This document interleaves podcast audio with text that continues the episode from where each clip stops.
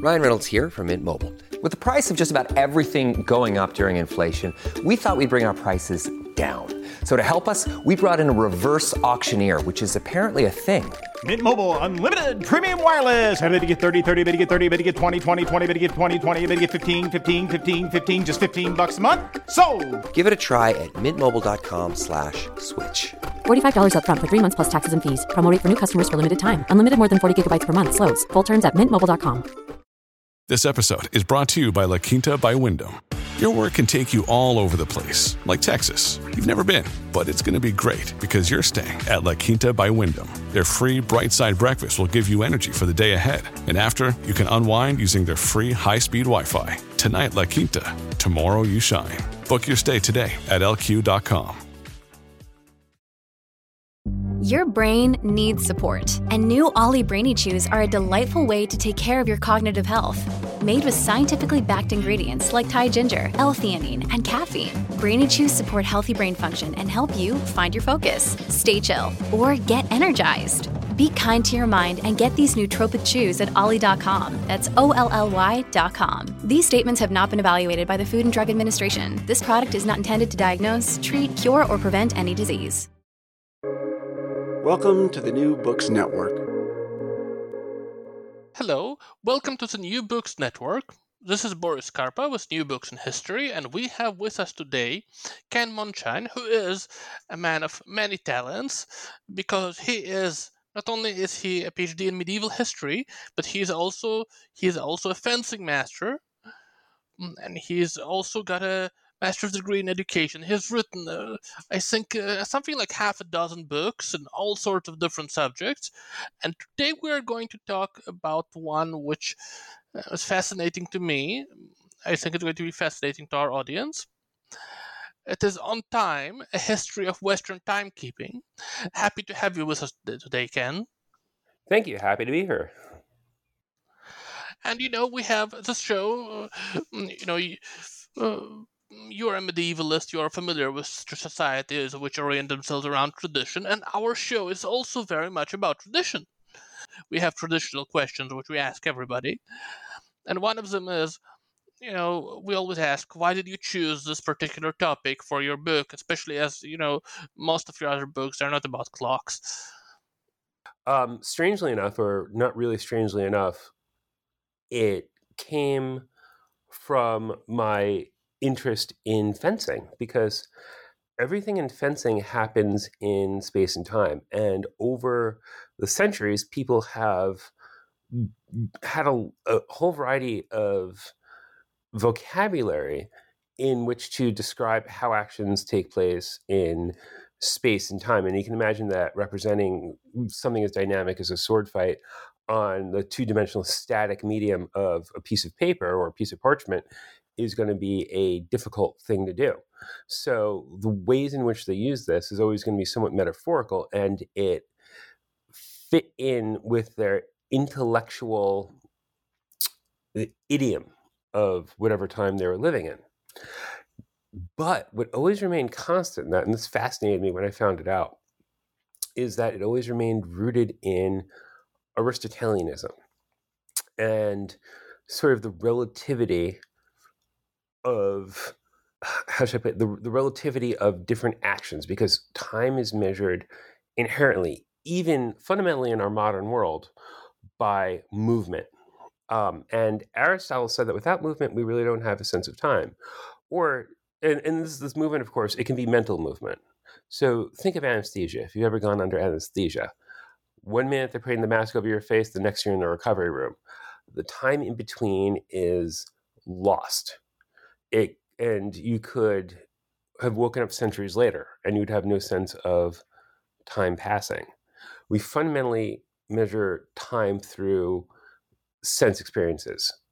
And the more I looked into this, the more fascinating it was because it readily occurred to me that the history of timekeeping was going away from measuring things by natural movement, such as the movement of the sun through the sky, or I should say, the apparent movement of the sun through the sky, or um, in pre-industrial society, perhaps the most constant movement or most constant apparent movement was that of the stars in the sky, which is from which we get really our 24 hour day.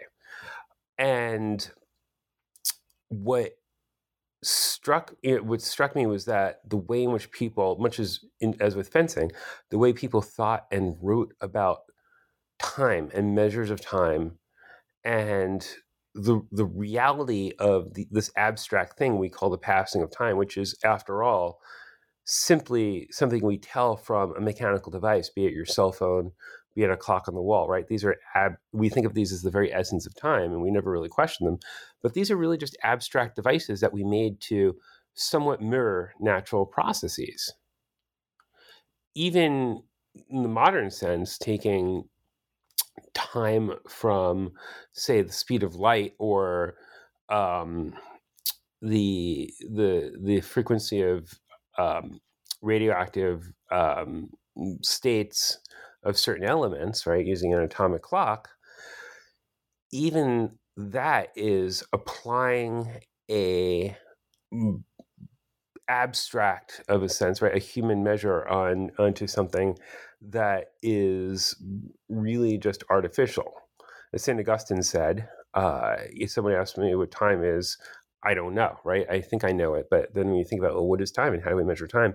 The more we think about that, then the less we really know.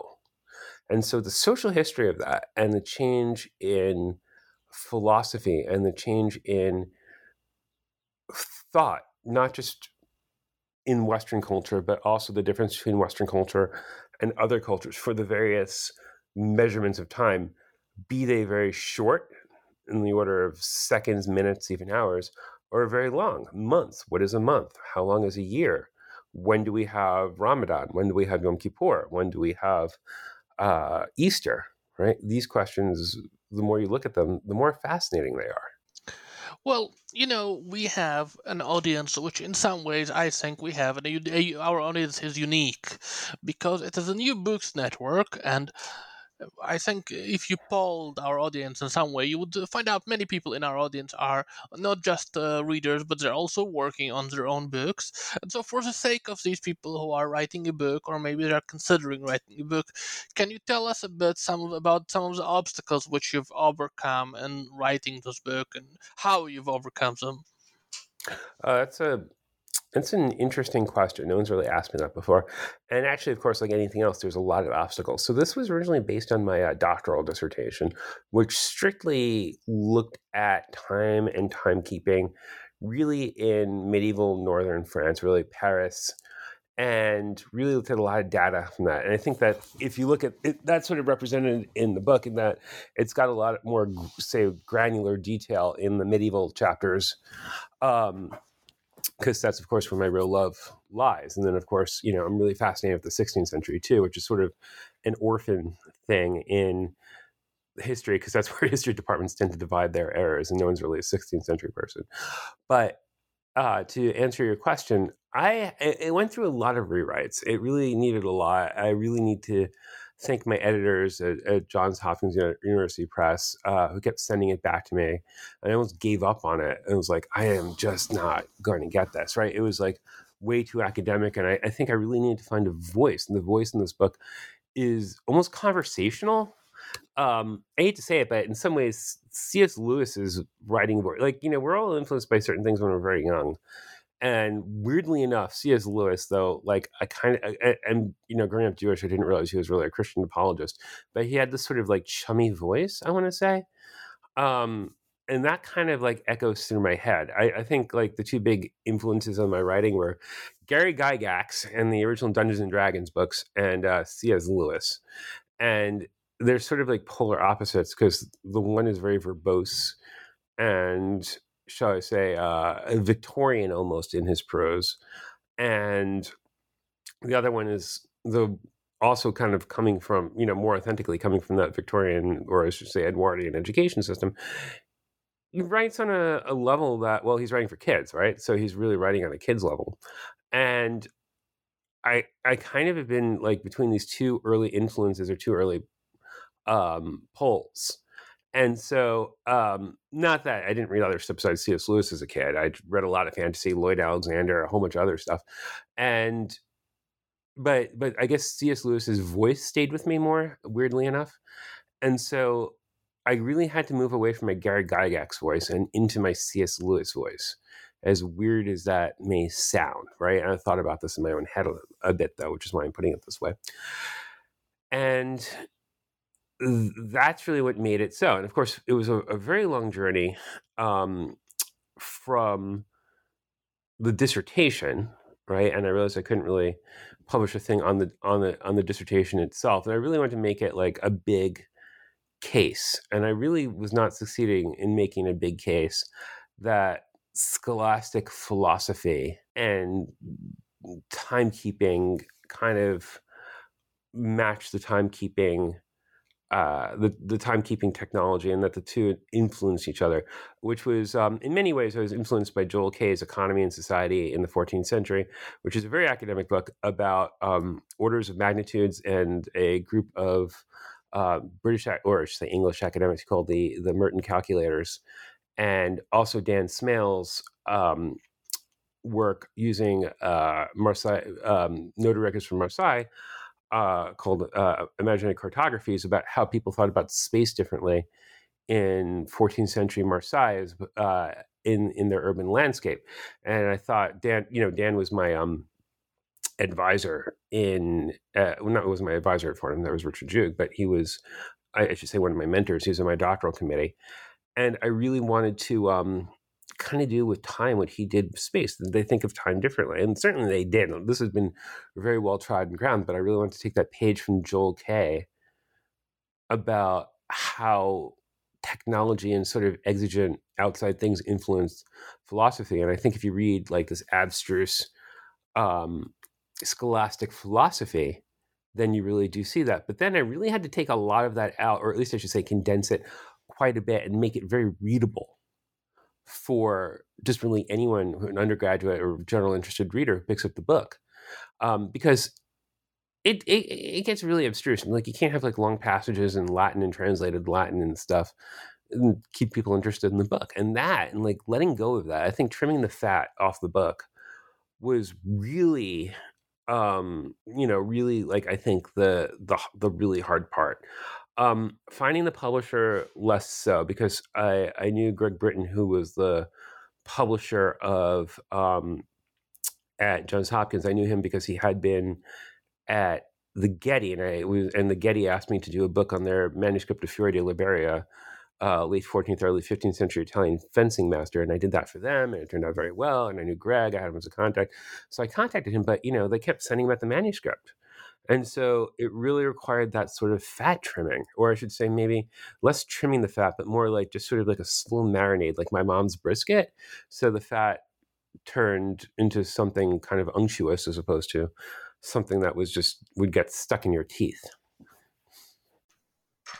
Well, I, would like to, uh, yeah, it makes, it makes a lot of sense. I'd like to move on uh, just a little bit of, um, fr- uh, from what you said uh, to and something you've touched upon in your um, discussion of the book and of your dissertation. One big theme in your book is the relationship, of course, between how people approach time and what role it plays in their lives, and what means they have uh, available to them to measure time. And of course, this is one of the, for me, it was one of these ah moments because, you know, it's something which most people kind of know. We've kind of heard, you know, people who are not like you, you know, experts in this stuff. We've heard something about this before, but um, once you read this, uh, once I've read your book, a lot of the stuff became clear to me. Can you maybe tell um, our audience a little bit about the relationship between, you know, the progress in clocks and the advance towards better, more accurate clocks, more precise clocks, mm, how it changed the, the approach we have to time as a society? Yeah, so it, this actually happens along um, a few axes. I want to say. Um, first, it there's the the issue of precision, right? How close to the mark can we get? And accuracy, how consistently can we do that? And then there's other axes like the personalization of time. Um, in the beginning, time was sort of a series of conventional signals. Maybe you might have one person in a community, say, a, you know, a Christian town or something. Uh, it was the monks keeping their the times for prayer, and this would be conventional, and it would it was really a measure of duration as opposed to actual time the way we think about it that they would chop up the periods of day and night into equal parts six equal, parts each and they'd ring bells for prayer or whatnot and this would be a conventional signal for the entire community. So really we're talking here about social coordination. As technology gets better and um, well first of course they, they get the capacity to actually make a mechanical clock that's going to be somewhat accurate, right? They make a tower clock, and this can, in sort of uh, a more automated way, because they did require regular maintenance, have this more abstract idea of time, um, which would ring out for the whole community. Of course, they still really kept this synchronized to these periods of, of day and night that shrank and grew, these seasonal hours, because um, that's what people were used to. And of course, before the mechanical clock, they used a variety of means to do this. They would take sightings of the, of the zodiac. Um, they would, you know, they, they knew about the sphere of stars and 24 hour equal hours, but this wasn't really as useful to them socially. Um, so they would use the stars as well in the zodiac and the transit of the zodiac for the unequal hours. Uh, and they would use water clocks to time the periods, et cetera, et cetera. Now, they besides this, right? So uh, they would um, there there were more personal units of time. Like, okay, I will boil an egg for as long as it takes to say a certain prayer, right? But they used they used things that were readily there and in their world. So as technology went on, uh, especially springs, clocks were able to be made accurately and precise, smaller and smaller um, of course, sort of, I would say like the, the culmination of this would be the invention of the seagoing chronometer uh, in the 18th century. Though, of course, that was we like to look at that as sort of one person's brilliant idea, but really he was dependent on a whole lot of people and a whole lot of people's innovation to put this together. Um, but by the 19th century, pocket watch, you know, a, a, few things had happened. One is that people had pocket watches, and sort of you're expected to internalize a sense of time, and everyone was supposed to synchronize time and be together. But of course, there still wasn't this sort of coordination between places. It, it required high speed transport and railroads to really have things like we know today, like time zones. Um, and then, of course, there is uh, with that came industrial clock discipline. This whole idea of instead of r- working with the you know working with the natural rhythms of things right? I go to the barn and i work my horse. How long oops i go to the barn and i work my horse and how long does it take to work my horse? Well it takes as long as it takes right? You're you can't i can't be like tell, tell my partner, okay, I'll meet you for dinner at such and such a time if whatever I need to do with my horse takes whatever time it does, right? It, the, the two don't really mesh. Uh, the the rhythm of ag- agricultural labor and clock time it, they don't really mesh, right? You get up earlier to do whatever tasks you need to do around the farm, and you know you're kind of limited by daylight, and that's the way it is. Um, so there's that. And that doesn't really match with factory time. And really our, our, our idea of time, like class begins at certain a certain time. Um, we have dinner reservations at a certain time, whatever. That that is really built off um, a post-industrial idea, right? And that there's been a lot of cultural conflict between these two ideas of time. So I hope that this goes to answer your question, but it's it's sort of like a, a, lifestyle thing. Today we're always rushed for time, and we see another revolution happening today, right? In that the strict work time is breaking down with work from home. So, all right, am I at work? Am I at home? Is the zone of production going into my domestic sphere? Is it permissible for me to stop working and do a load of laundry? Um, we get a, you know, a lot of these questions are still relevant today. which um, you know some of the stuff which you just mentioned you talked about um, about the invention of uh, the chronometer and i would like to just zoom in on just one specific word which says the, the maritime chronometer because of course you know like yourself i have a, a bit of a military background I've done some work in military history, and of course, uh, I live in Israel. I served a little bit in the military, mm, and in basic training, we, we, this was before modern phones. We all had to bring watches with us. When you enlisted, you, know, you got a notice which said, "When you turn up, you need to have a watch." And you know, the, our instructors would the instructors would say, "You need to set our watches so they match ours to the minute." and we had to do whatever we did we had to do it within a certain time which was on these watches. Whether it was 15 minutes it could be 30 it, it, it was uh, so watches played a big role for uh, you know the coordination of the military training which we did. So uh, i do know that uh, we do know that watches they have clocks they have a military aspect for them. And in your book you discuss how uh, the advance in the clocks in the 18th century in the 17th century it was it had to do with the royal the british royal navy and how they wanted to have better clocks for ships for, for navigation. Can you tell us a little bit more about the role of the royal navy the british parliament and promoting of these, these inventions Sure. Well, you actually bring. Well, I don't really have a military background. Um, I decided that um, early on that uh, I really wouldn't want to be in a foxhole next to myself and decide to spare anyone else the experience. Um, so, but to get back to that, yes, certainly the military history is really important. And it wasn't just the British who were seeking a seagoing chronometer; it was really everyone.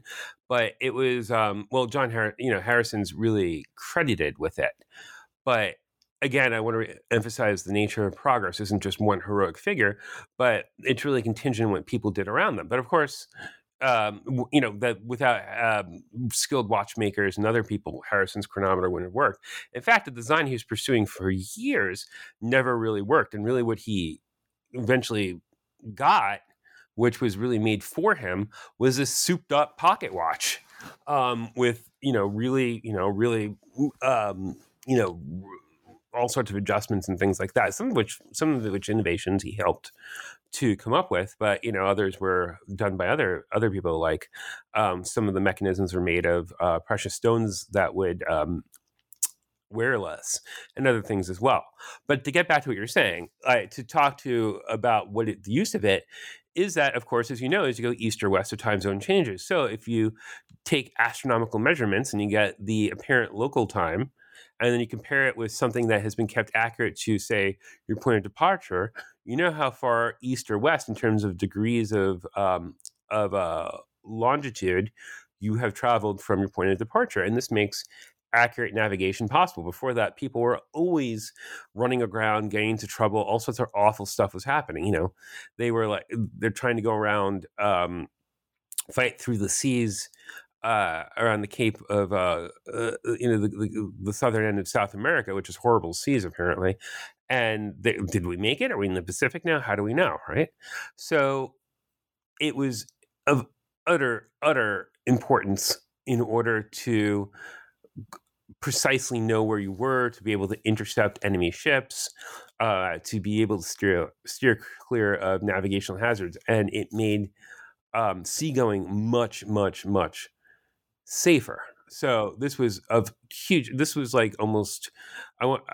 it was like radar in terms of its military in World War II in terms of its military importance, right? It's something that is not directly used to harm the enemy, can you tell us a bit about the policy which Parliament pursued about how it promoted these inventions? Oh, oh, how did Parliament pursue? Yeah, well, they offered a, a prize, a big, big cash prize for for doing for doing this, and the the the conflict this led to a lot of politics i should say too and this is a fascinating story because harrison's um, harrison had his um, patrons like Edmund Halley, the famous astronomer, royal observer, uh, uh, royal uh, royal astronomer. I'm sorry, and um, his um, adversary, I would say, is a guy was a guy named Maskelyne, who, like many people, I would say most educated people, thought that it a, a method of determining longitude would be astronomical, just like determining latitude. And this made sense. This is what everything had ha, had uh, you know all navigation, all everything like that had been um, done by means of astronomical observation. So a number of methods were hit upon. One would be uh, observing the moons of Jupiter as sort of a natural clock, which of course was only really able to be done from land, hard to observe from a moving ship. And they tried uh, something called uh, lunar distances, like the apparent distance of the moon from various astronomical landmarks.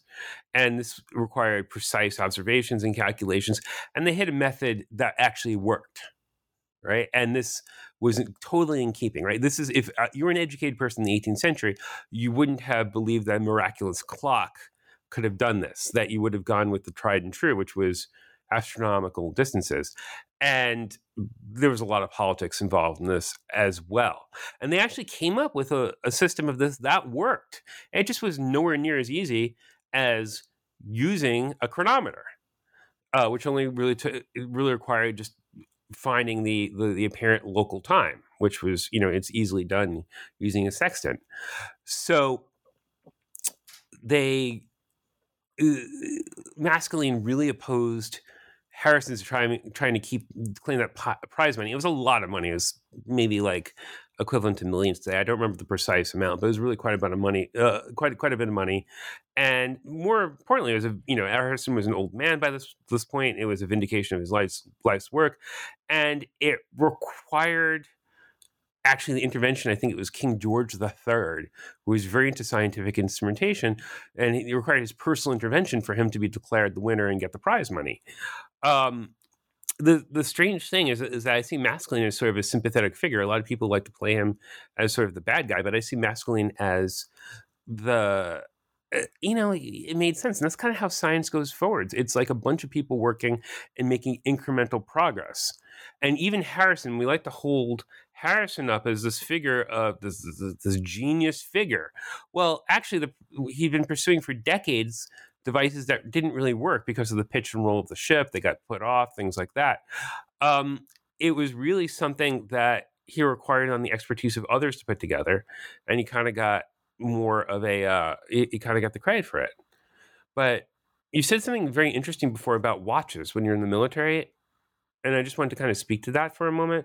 It's very interesting because it wasn't really until like the Crimean War and the, the well, not even the Crimean War, but the Boer War that men started wearing wristwatches because men had pocket watches. Women, of course, didn't have pockets, and wristwatches were not very accurate. But then, of course, in the battlefield, it was much more useful to have a wristwatch than a pocket watch, much more easy. And so, one in civilian life became a masculine dress accessory, but two, they started getting made way more accurate and precise than they had been before because of the, the need for military coordination.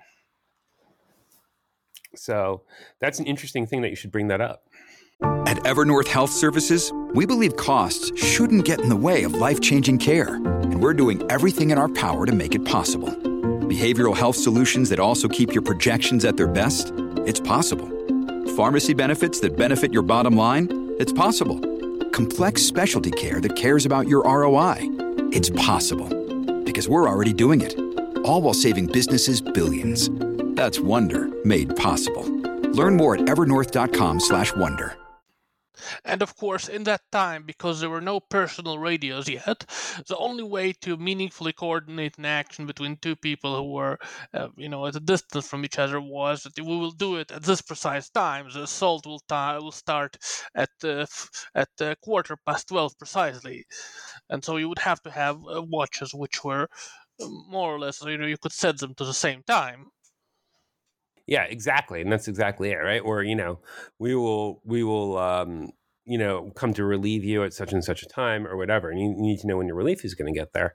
So yeah, and this was you know really important in World War One. So the the the the wristwatch is a very much very much a military thing, as as is, I should say, GPS, right? Because GPS was developed by the military to fix fix people in space. Where are we? Right? It was a very expensive thing to launch those satellites and do all of that, but it also requires a precise knowledge of time to fix you in space because you need to.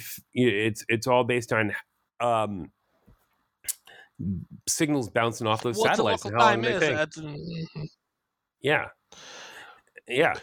And uh, from from what you talked about before about um, you know different people competing for this parliament award i want to mm, move on a little bit to something which i think will be fascinating to our readers is just how much intrigue how much uh, what we would call today how much drama there is surrounding these clock conventions um, and uh, you talk uh, in, a, in, your book. You talk quite a bit uh, about people like Robert Hooke, who you know because he's such a um, abrasive person. He has so, so, so many personal conflicts with different people, including people in Britain. And of course, uh, Christian Huygens is a Dutch inventor trying to claim credit for uh, the balancing spring mechanism, and only recently was it discovered that in fact probably Hooke did invent the balancing spring first. So can you just for for our listeners, can you give um, them a taste of the kind of you know intrigue and drama that we can see in your book, the sort of you know the clock drama? Yeah, well, I wanted to give a sense, you know, not just talk, make this about um, devices, but about people, because of course we're, we're, we're drawn to narratives, we're drawn to human drama, and certainly in the history of timekeeping, there's quite a bit of human drama. And so, like, oh, let's see. So between Hooke and uh, Huygens, there's there's there's a lot. Right? Who gets the the the preeminence for this? And of course, you couldn't just go to the patent office in the 17th century and say, "Hey, I invented this thing." So, uh, like Hooke's um, Hooke's um, spring uh, formula. They they they published Latin anagrams and things like this to claim priority. And of course, a lot of this was was about pride and national prestige, but also about money and you know who gets to benefit from things. So uh, essentially, Huygens was was uh, Hooke's big rival, and Hooke came up with this first. They probably would have arrived at it independently, but of course, everyone always wants to be the first, right? And this all plays into our narrative of the great man theory of history. Who invented the airplane first? Was it the Wright brothers? I mean, could we say it was Otto Lilienthal, right? The the Wright brothers didn't really invent the airplane. They invented um, means of um, controlling the airplane, for instance, that made flight practical. And this is what other early flight pioneers tried to try to try to um, tried to tried to land on, but they couldn't. In the sense of Hooke's uh, and, and, of course, uh, whenever, whenever we talk about an invention, whenever we talk about inventing an item, yes, so we, we need to talk about, you know, we, we, we usually define what the item is because if we talk about helicopters, uh, of course, there are before before Sikorsky's helicopters, there are all sorts of toys with rotors on them which go as as early as the 16th century. But to, to say somebody invented the helicopter, usually we artificially define, you know, what constitutes a helicopter for you to have invented it. Yeah, exactly. And it's so easy because we want that, you know, we want to reduce things to to to neat little narratives, and it's there are tropes in history, right? You know what I mean by a trope? It just just there's stories, there's these common stories that we that we tell, and we we want to um, reduce everything to these neat little neat little narratives and the world doesn't really work that way especially the history of science. Um, the same way right? The difference between china you know why did the west develop technology or you know modern technologies we think of modern technology and china didn't when you know they were so far ahead in many ways and people try to answer that in a variety of ways that have neat little um neat little narratives but there really is no neat little narrative around that. Really what it what it is is groping collective collective labor and you know sometimes simultaneous things like that like that.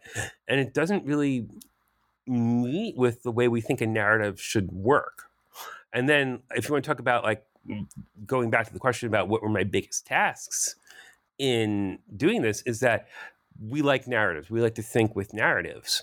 And so what I tried to do was to take what could have very easily been a simple narrative, like a simple elevator pitch for maybe, you know, more of a trade publisher, and really show in these stories the true complexity of what went on while still making it narratively intriguing and engaging readers. Which brings me around to something. When you talked about, you talked a little bit about the uh, history of science, and you know, often there is a little bit of, uh, well, a very big, a very big issue in science, I think, or not even so much science, but you know, often we have these moments in history where something is invented or designed. There's uh, some kind of idea which exists in a prototype or in a laboratory somewhere, or it is conceptually possible, but then it turns out that uh, there's d- difficulty with making the parts, or it requires some kind of precision in producing them, or a specific ty- type of a specific type of metal for the spring, and then we cannot really make the item in numbers, even though we know conceptually how to how to make it. Most famously, of course, there are these Greek uh, and Egyptian steam engines which existed. They rotated, I know, with steam, but because of the parts, uh, the quality of the parts which were available at the time, it took many centuries for them to be useful steam engines. And so, um, can you tell us a little bit about this in the context of clocks? This relationship between, uh, of course, the, the other end is where people start making better parts because they want to make this specific item, and then the better parts in, in themselves can be used for other stuff. So, can you tell us a little bit about this relationship between, you know, the development of clocks on one hand, and on the other hand, the development of the springs and the gears and the metallurgy which was involved? Yeah, so what you're talking about is the problem of contingency. And it's not just the technology to make these things after you have the you know the idea. Um, people have been trying to create airplanes for you know quite some time, but they needed to have um, small, compact enough engines to make them actually fly. Like you know, Langley's aerodrome, right, had much more powerful engine than the Wright brothers did, but of course he didn't know how to control the thing. Um, but and of course, you know, the Wright brothers are built on things like Otto Lilienthal's equations and his his gliders. So there's this problem of con- contingency, right? That we build on what's gone before. Leonardo da Vinci had like some really creative ideas, but hadn't anything near the wherewithal to enact them. Um, so so there's that aspect to it, right? That you're always standing on the shoulders of giants. And then of course we come to the the you know the materials, right? That all these different things. I would ask my students, um, I, there's this movie Army of Darkness in which Bruce Campbell goes back to fight zombies in the Middle Ages. And I said, and he's got a shotgun famously in it. So could you make a shotgun in the Middle Ages? Because we always see that, like it's the Connecticut Yankee King Arthur's court problem where he goes back in time and you know basically recreates 19th century New England in the Middle Ages. But could you do this? No, because where are you going to get pure enough iron and steel in sufficient quantities? So in the case of clock making, especially spring clock making, um, it's not for nothing. I think that the first spring clocks start turning up in centers of armor production because a lot of the qualities that make for a good spring also make um, for good armor. That it's resilient, tough, well, iron, and also it's pure. You know, it's actually iron, but they hit upon making steel. Of course, they didn't realize the difference between steel and iron, except by its observed qualities back then. Um, that making um, clocks, large clocks and things. Well, you can make them out of wood, of course. That's going to wear out pretty quickly, but you're going to need large amounts of cheap iron, which is going to require blast furnaces. And that doesn't really happen until, you know, the 14th, 13th, 14th century and the when they start coming up with big scale, um, big, big, large scale um, blast furnaces. So that helps helps with with that. And of course, there's also the perceived need. We need to regulate urban life by a more precise measurement also you know save human labor that's another thing too in the case of the ancient greeks and, and romans with their steam engines well why would you need uh, need, a labor saving device when you have a slave society. That doesn't, you know, they, there was no perceived need for this. Um, in the case of China, there wasn't a perceived need for mechanical timekeeping devices. And this made um, really all the difference. Um, that besides having the materials to do it, you have to have the desire to do it. In the case of um, the seagoing chronometer, it required all sorts of technical advances in clockmaking to make this practical. And um, of course, Harrison didn't make all of those himself. He made a couple. You know, he made like bimetallic regulators and things like that, things that are still used today uh, the, the bimetallic strip in the thermostat in your house is, you know, is is basically you know very similar to his invention, but he certainly couldn't have come up with all of them, and so on and so forth. Um, even you know atomic clocks, and of course today we're really in the era of big science. We're really um, no breakthrough is going to happen without really a whole lot of people involved, including like grant funding agencies and things like that. There's relatively little well, there's a lot of science that can be done by people in their garage, but a lot of science these days is is done by really teams of people. We're just kind of very attached to that whole, you know, lone heroic idea. Hope that answers the question. Well, from this, I would yeah, it certainly does. And from this, I'd like to move on to you know we started with a traditional question, and we will conclude with one which is, which is a traditional question on this show. As I mentioned, this is a show about books uh, by writers and readers, and for writers and readers. And you're probably mm, probably reading something right now, so, so some kind of some kind of books, no doubt. Uh, can you tell us about it? Can you tell us about the books you're reading? Something you could maybe suggest or read it to our to our, our readers, to our listeners. Okay, so what am I reading right now? Well, I have to confess, I'm not really reading a lot besides hmm, sort of long form essays in the Atlantic and the New York Times and things like that. Um, I'm very interested in in pedagogy. So I'm reading a, a bunch of things on anti-racist pedagogy, COB Inoue, things like that. Um, I'm also interested, very interested in the Zilsel thesis, which is a very fascinating idea written by this Jewish Austrian academic refugee. And I say academic in a loose sense since he had his degree, but he uh, didn't really work properly in academia properly. And I kind of empathize with the guy, and he wound up becoming a refugee from Austria to the United States before World War II. And he actually wound up killing himself because he was incredibly isolated. He was working part time at Mills College in California, and he was just hopeless and despairing. And he wound up committing suicide.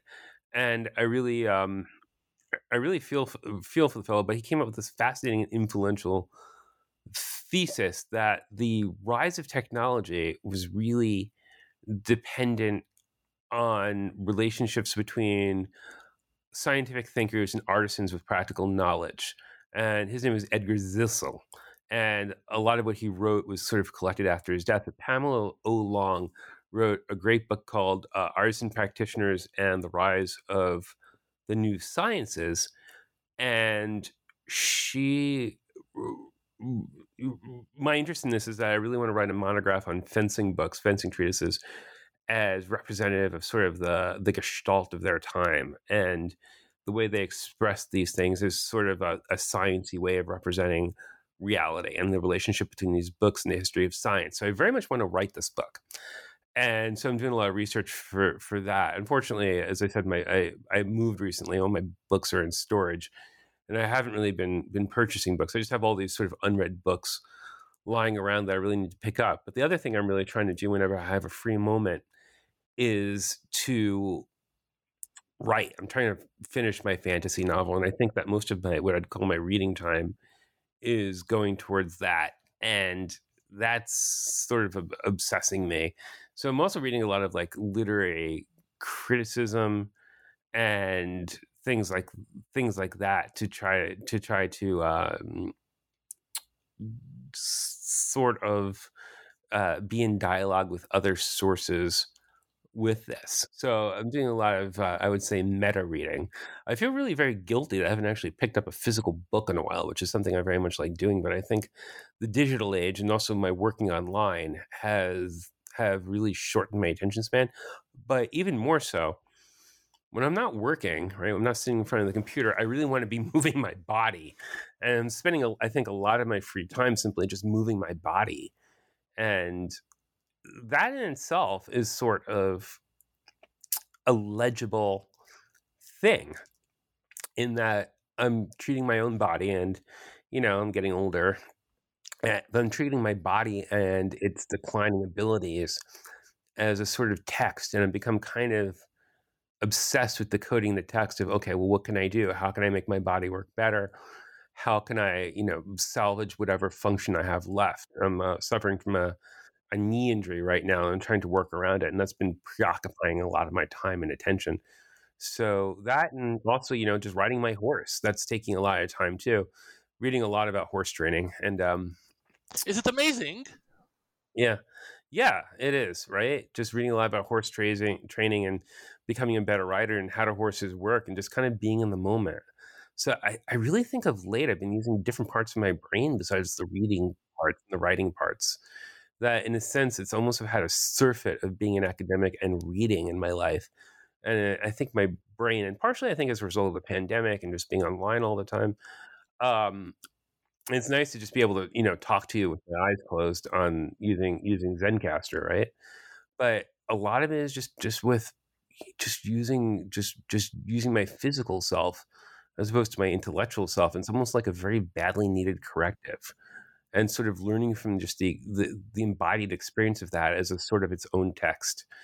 Um, that you know, I've been doing conference papers and stuff like that, doing uh, and just reading and things like that. I think the last book, actual proper book I read was probably uh, Pedagogies of the Oppressed by Paul Freire. So the great Brazilian social justice educator.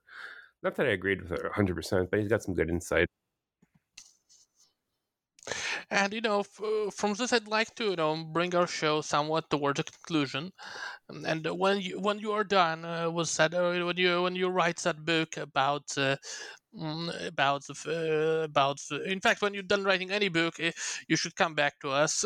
If you write the book about uh, swordsmanship about the fencing manuals you're welcome uh, i will i will happily interview if not if you if you finish the Sure.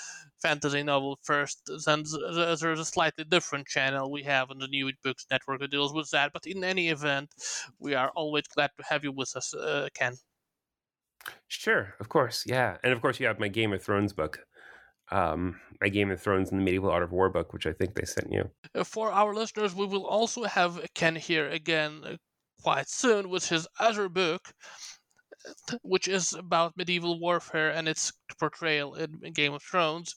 So stay tuned. Thank you, thank you, Ken.